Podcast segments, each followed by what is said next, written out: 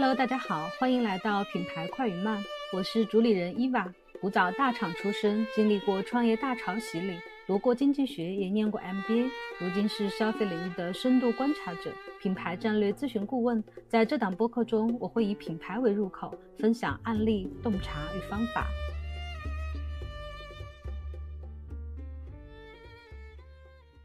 今天来聊聊专业美妆集团的第二名——雅诗兰黛集团。雅诗兰黛集团这两年的日子确实是不太好过的，已经连续五个季度出现了业绩下滑。最新发布的是二零二四财年一季度的财报，集团的净销售额是三十五点二亿美金，比去年是下降了百分之十，跟欧莱雅的差距也是越拉越大。因为欧莱雅在同一个季度实现的销售额是一百亿欧元。差不多，雅诗兰黛的营收不到欧莱雅的三分之一了。更惨的是，这个季度的净利润只有三千一百万美元，对比去年同期下降了百分之九十二点六五。这个财报发出来之后，雅诗兰黛的股价跌幅高达百分之十九。在雅诗兰黛集团的营收里面，护肤这个品类占了一半以上。彩妆也是一个大头，占了三分之一，剩下的两个比较小的品类的话是香水类和头发护理类，这也能够理解雅诗兰黛业务的下滑了，因为它的王牌业务就是占比最大的护肤和彩妆都在下滑。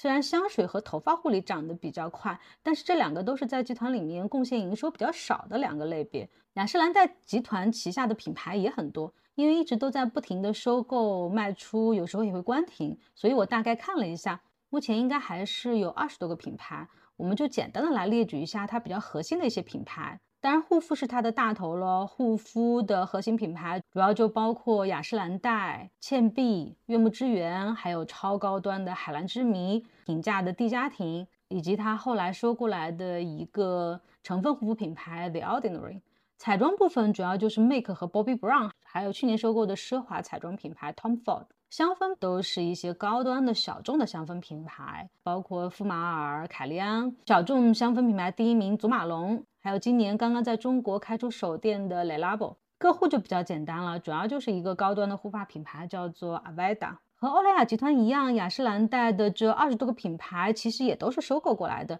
只有三个品牌是自己孵化的。第一个也就是他们原本最早的品牌雅诗兰黛品牌，还有后面两个孵化的，一个是倩碧，另外一个就是悦木之源。这三个品牌是自创的，后面的那些品牌全部都是收购过来的。所以，我们接下来就跟欧莱雅一样。也是先来看一下雅诗兰黛是如何创立的，它后来如何走上了这样多品牌化的一个集团的道路的。最后我们会针对雅诗兰黛当前的一个挑战做出一些分析。雅诗兰黛品牌创立于一九四六年，它的创始人不是一位化学家或者发明家，而是一名家庭主妇，她的名字就叫做雅诗兰黛。当然，关于他的身世、年龄还有名字，其实都不是完全真实的。他的故事非常的励志。雅诗兰黛出生在纽约皇后街贫民区的一个五金店主的家庭，他的家里是来自于欧洲的移民家庭。他与护肤品的结缘是来自于他的叔叔，一名化学家，名叫舒尔茨。第一次世界大战爆发之后，雅诗兰黛的叔叔舒尔茨从欧洲来到了美国。作为化学家和药剂师，他会来研究面霜之类的产品。那么雅诗兰黛呢，就跟着这个叔叔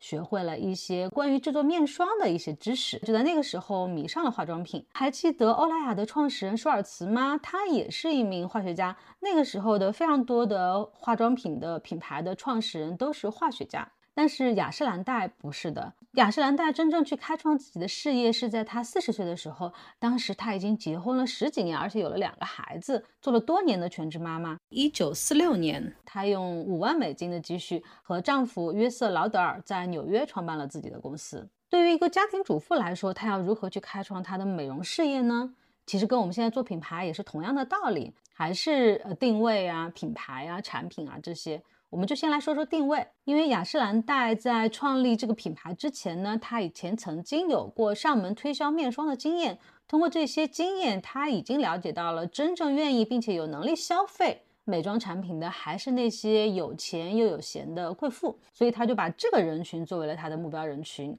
也就是最初的品牌定位是高端的。那么定位到这些人群之后呢，它的品牌要怎么样去包装呢？因为那个时候美国的贵妇名流们喜欢买的高端品牌、高端的奢侈品都是来自于欧洲的，所以雅诗兰黛就必须给自己的品牌找到一个好的出身。他把自己的名字就改成了法国气息比较浓厚的雅诗兰黛，同时还给自己赋予了一个贵族的身份，说自己的家庭是来自欧洲的贵族家庭。通过这些方式，把自己的品牌包装成为来自于欧洲的具有贵族血统的一个品牌。最后就是产品，因为当年跟着他的化学家叔叔学会了怎么调制面霜，现在他就是需要把这些面霜的配方进行改良，让它更加适合当时的这些贵妇们的口味。做完前面的这些基础工作之后，接下来就是他要怎么样把自己的品牌和产品推出了。这里他做的两件事情其实都非常有开创性的，直到现在。在行业里面依然还在通用。第一个就叫做小样模式，在雅诗兰黛之前是没有采用这种小样模式来进行推销的化妆品品牌。那他就率先把这些产品呢做成了几毫升、几毫升的小样去做派发。这个模式我们现在其实都很清楚啦，但是在当时那个时候它是非常具有创新性的。那么另外一个呢就叫做公关。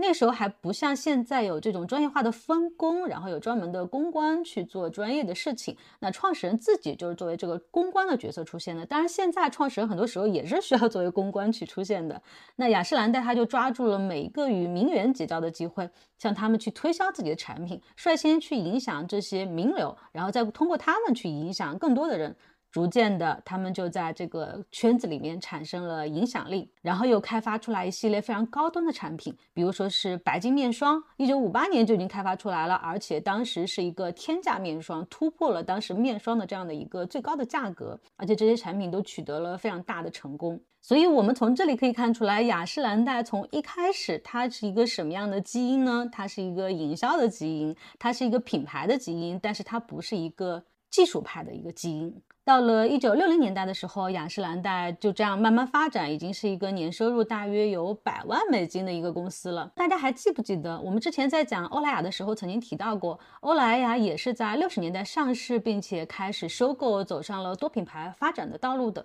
那么雅诗兰黛也是一样，因为当时的时代背景就是美妆购物行业已经进入了一个高速发展期。那雅诗兰黛在这个环境下，它其实还是一个小公司，不太可能通过收购的方式去做多品牌化的发展，所以它采取的方式就是自主孵化。从六十年代到九十年代这三十年的时间里面，雅诗兰黛总共孵化了五个品牌，但是这里面呢，到现在还比较有影响力的就是倩碧和悦木之源。我们今天来看倩碧，可能觉得它就是一个经典的老品牌。其实当初倩碧刚刚诞生的时候是非常具有创新性的，它是全球第一个提出敏感肌概念的品牌，而且首次提出了用洁面加水加乳的方式进行护肤，也就是我们现在非常熟悉的倩碧三部曲。倩碧诞生之后非常非常的受欢迎，它的王牌产品小黄油曾经创造了全球平均每两秒就卖出一瓶的销售神话。一九九零年，为了适应全球的环保潮流，雅诗兰黛又推出了一个新品牌，叫做悦木之源。悦木之源的产品突出的是天然植物配方，不经过动物实验，而且所有的包装都可以回收利用。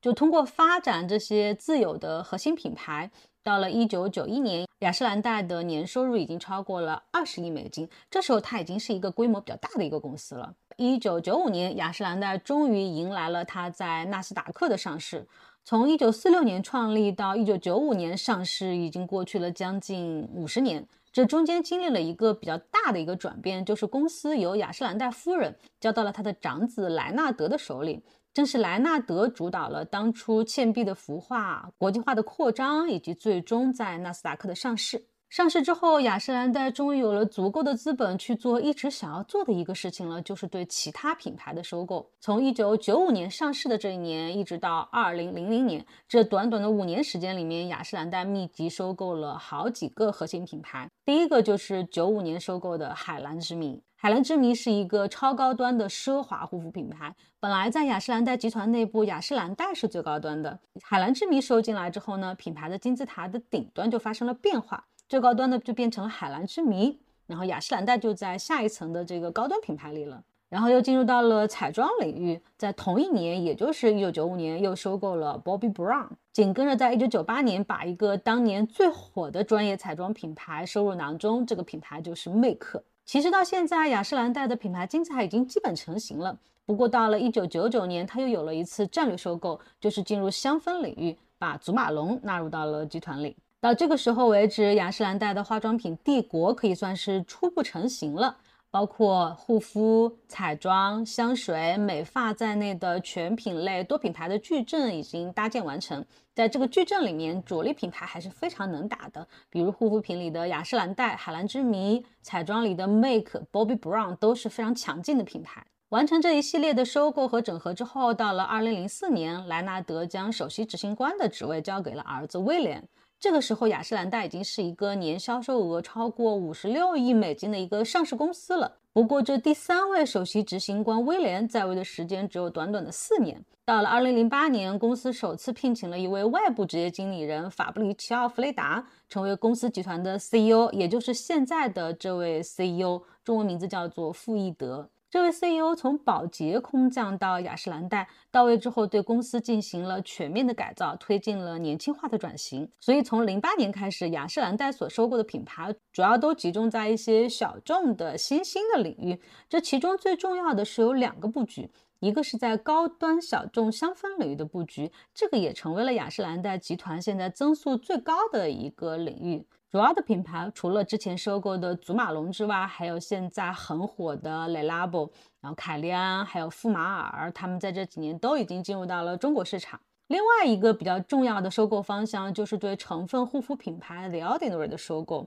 它是收购了这个品牌的母公司 DCM。在这个阶段的收购里面，比较重要的就是这两个部分。高端小众香氛，还有成分护肤这两个部分，也是在雅诗兰黛现在业绩下滑、整体都比较低迷的情况下，依然取得了亮眼成绩的两个部分，它们的增速都是非常高的。香氛部分达到了百分之三十，而 The Ordinary 的销售额在上个季度实现了强劲的两位数的增长。当然，在中国它可能做的不太好。不过，在这个阶段，它所收购的一些小众彩妆品牌就不太好了，甚至有几个都被关停了。所以现在彩妆部分还是依赖原来的 Bobbi Brown 还有 Make，以及去年收购的很火的奢华彩妆品牌 Tom Ford。Tom Ford 上个季度还是两位数的增长，依然是非常的火。那这位 CEO 在这段时间所做的收购和整合还是有效的。从零八年继任 CEO 开始，雅诗兰黛的营收也已经翻了三倍。从雅诗兰黛的这个收购历程里面，我们去对比欧莱雅的收购，会发现一个非常有意思的事情。作为法国公司，欧莱雅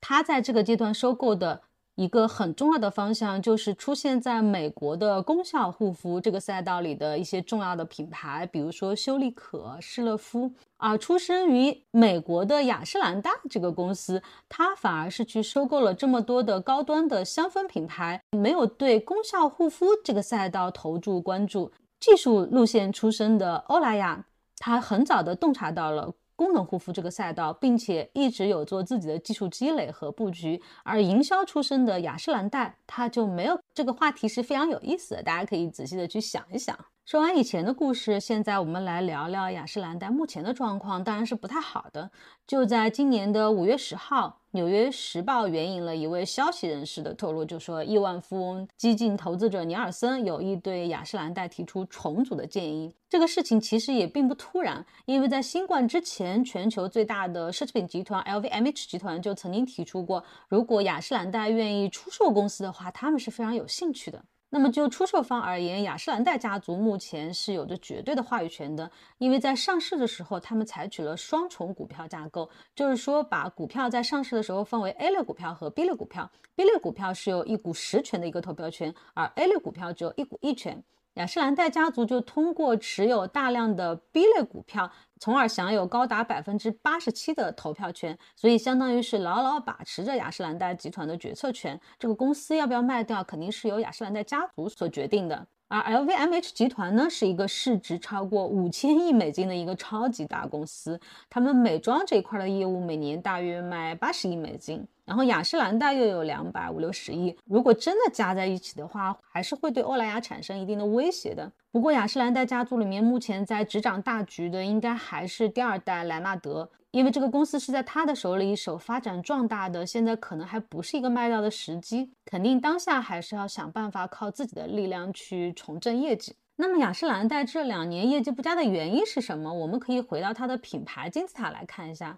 首先是护肤部分，在金字塔最上面的就是海蓝之谜，还有雅诗兰黛这两个品牌，其实都出现了下滑，而且它的终端品牌悦木之源。倩碧表现的就更不好了。虽然海蓝之谜和雅诗兰黛下滑的还不算太厉害，但是要看到的一个点就是在高端这个市场上竞争也跟以前不一样了。因为这两个品牌我们都知道它是以修复为主的，就海蓝之谜的整个故事其实都是围绕着博士如何去修复他的这个烧伤的脸来展开的。那雅诗兰黛的最主要的主打的核心的产品就是小棕瓶，主打的也是修复的成分。但是现在消费者的需求已经有了一定的变化，就是对于高端品牌来说，大家也有这种更进一步的功能性的需求，比如说是抗老。那么欧莱雅集团就是利用玻色因这个抗老成分取得了很大的成功。兰蔻原本是香水起家的，然后也涉及到一定的彩妆的业务，但现在的兰蔻它的护肤线已经做得非常好了，包括对标雅诗兰黛白金系列的兰蔻的精纯系列，又有了欧莱雅的核心成分这个玻色因的加持，现在的销量也是很好。和海蓝之谜一样走贵妇路线的赫莲娜，这几年欧莱雅也是把它的高浓度的玻色因加入到赫莲娜的产品体系里面，并进行强力的营销。赫莲娜这几年也是做的风生水起，今年双十一的榜单里面，赫莲娜已经超过了海蓝之谜。雅诗兰黛虽然有它的高端线，就是白金线，主打的是抗老，但是它的主要成分是胜肽。那生态和玻色因比起来呢？玻色因这个名字就被欧莱雅大力营销，已经是深入人心的。所以我觉得这方面海蓝之谜还有雅诗兰黛其实承受了比较大的压力的。那为什么雅诗兰黛旗下的品牌没有像欧莱雅这样的高端品牌一样去持续的去推出新的单品，迎合新的需求呢？一方面当然是雅诗兰黛的反应。比较慢，它对于这个功能护肤的这个新兴的需求没有快速的做出反应。另外一方面，其实也是跟它的战略有关，因为它本身不是一个特别重研发的一个公司。我们可以去对比一下雅诗兰黛的这个研发费率，就能够清楚的看到雅诗兰黛每年在研发上的投入的费比只有一点几个点。那对比欧莱雅呢？欧莱雅是三个点左右，资生堂也都是在三四个点。所以雅诗兰黛在研发上的投入跟其他的竞争对手比起来的话是不占优势的。它是一个相对来说比较重营销，然后轻研发的公司。当然，这不是说雅诗兰黛没有在研发上的投入，没有这个技术的积累，这个肯定也是不对的。只是说是相对于竞争对手来说，它没有那么强。它在功效护肤上其实是没有进行一个前瞻性的布局。我觉得这个点很重要的。那功效护肤的这个大背景下，雅诗兰黛其实也在努力的想要去弥补它这个成分、功效等等这方面的一个短板。比如说在高端护肤产品上，海蓝之谜奇迹面霜、雅诗兰黛白金面霜也开始讲成分了，并且在传播上也会去讲一些科学的逻辑。还有它的这个色提因的提出，还有上次翻车的那个闪修精华，建议纳入医保之类的这种营销方向。其实都是他想要去往成分功效的这个浪潮上面去做回应。现在雅诗兰黛在经典的小棕瓶之外，在主推一个胶原霜。这个胶原霜其实也就是它原来的智妍面霜。现在又把它改名叫了胶原霜，顾名思义，它就是为了响应功效。这个胶原霜它用的成分还是原来的胜肽，只是它用这个胜肽去刺激胶原蛋白的再生，所以叫做胶原霜。从这个方向上看，就是雅诗兰黛已经掌握了一定的技巧，而现在的这个胶原霜在大力的营销之下，销量也是非常好的。另外一个就是在白金面霜。上提出来了色提因，那色提因它听名字有点蹭这个玻色因的这个意思，但是它不是一种成分，它应该说是一种理念。它的核心成分仍然是胜肽，调节色提因，从而延缓衰老。这也同样是对功效护肤的在营销路线上的一种调整。这种改变其实效果还是挺显著的。另外一个经典品牌相对来说是属于中端的倩碧。倩碧黄油是六八年诞生的，到现在都已经五十多年了，绝对是一个奶奶级的单品。而且倩碧当年创立的时候，一些创新的概念，比如说是针对敏感肌、不含香精、护肤三部曲，现在都已经是深入人心的常识了。现在还去讲这些概念，显然就是非常的过时。但是倩碧的基础其实是很好的，作为一个终端品牌，完全可以去对标现在如日中天的这个终端品牌欧莱雅去对打。还有最后一个中端品牌悦木之源是植物系的，在这几年强调成分和功效的大环境下，植物系的品牌总体来说不是那么的受欢迎。但是这类品牌总还是有自己的一定的受众的。但是悦木之源在产品上也还是同样的问题，就是没有什么新的大单品，除了之前大火的菌菇水，这两年没有看到什么特别的新的单品去推广。所以针对中端和高端品牌，主要还是原有的品牌怎么样去做换新。接下来再讲一下彩妆，它原来的彩妆主要就是 Make 和 Bobbi Brown 这样的比较偏专业的品牌，这个市场其实还挺好的，反而不像是高端还有平价的彩妆的市场竞争现在那么的激烈。在高端化的趋势之下，又收购了 Tom Ford。那 Tom Ford 就是去年比较不好的是，他刚收购完，正在准备发布消息的时候，Tom Ford 本人就离职了，所以对这品牌后续的发展，外界是比较有疑虑的。当然，目前增长还是很强劲，上个季度就还是两位数的增长。最后是香氛部分，雅诗兰黛的布局可以算是比较成功的踩中了一个风口，就是高端小众香水这样一个风口。最早收购的这个品牌祖马龙现在已经是小众沙龙香第一名了，然后 Le Labo 也是增长很好，非常的赚钱。同样还有比较有潜力的馥马尔、凯利安，当然这两个就是相对来说价格会高一些。香氛在集团里面的业务占比一直在提高的，上个季度都已经快到百分之十八了。最后呢，我想聊一下关于欧莱雅和雅诗兰黛的路线之争，因为现在的讨论热度也比较高。其实他们的路线从创立时候的基因就已经决定了，欧莱雅它是一个偏重技术引领型的一个公司，因为它的创始人就是化学家，而且一直都非常的重视研发，技术的储备也非常的强。所以在这一波，欧莱雅能够提前洞察和布局皮肤学及护肤品的这样的一个领域。在这十年来的功效护肤的大趋势下，借助自研的核心成分取得了很大的成功。但是雅诗兰黛呢，它是一个偏营销引领型的公司。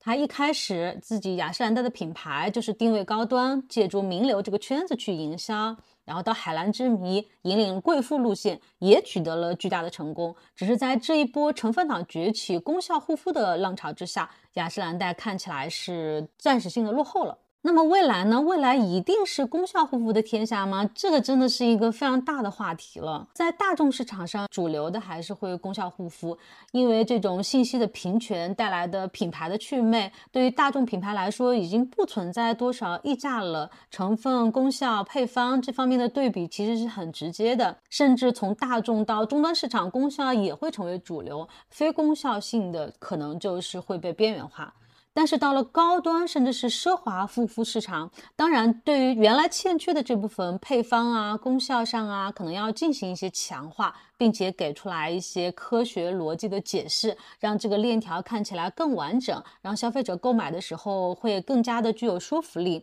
但是最核心的还是要落到体验上，落到社交属性上和身份认同上。那体验部分当然包括了你的包装啊、肤感啊、香气啊、使用方式啊，能够提升感受的一些细节上。而社交属性呢，我们想一想，为什么有那么多的女性在小红书上去晒自己的梳妆台？在身份认同上也是一样的道理。那么在这方面呢，雅诗兰黛在高端市场上还是有它长期积累下来的优势的。但是这种优势是不是就难以挑战呢？其实也不是，因为我们刚才也提到了奢侈品集团的美妆部分，他们对于奢侈的理解其实还是很厉害的。比如说，我们看看娇兰，从原料的稀缺性、产品的限量、极高的价格，它的这种对于奢侈的理解做的是非常好的，好到有时候甚至你可以忽略掉它的功效本身。更不用说奢侈品牌本身在创意上、在文化上、在包装方式上的强大的能力，而他们自带非常强的社交属性。那目前中国的高端化妆品市场上排名前三的集团就是欧莱雅、雅诗兰黛和 LVMH，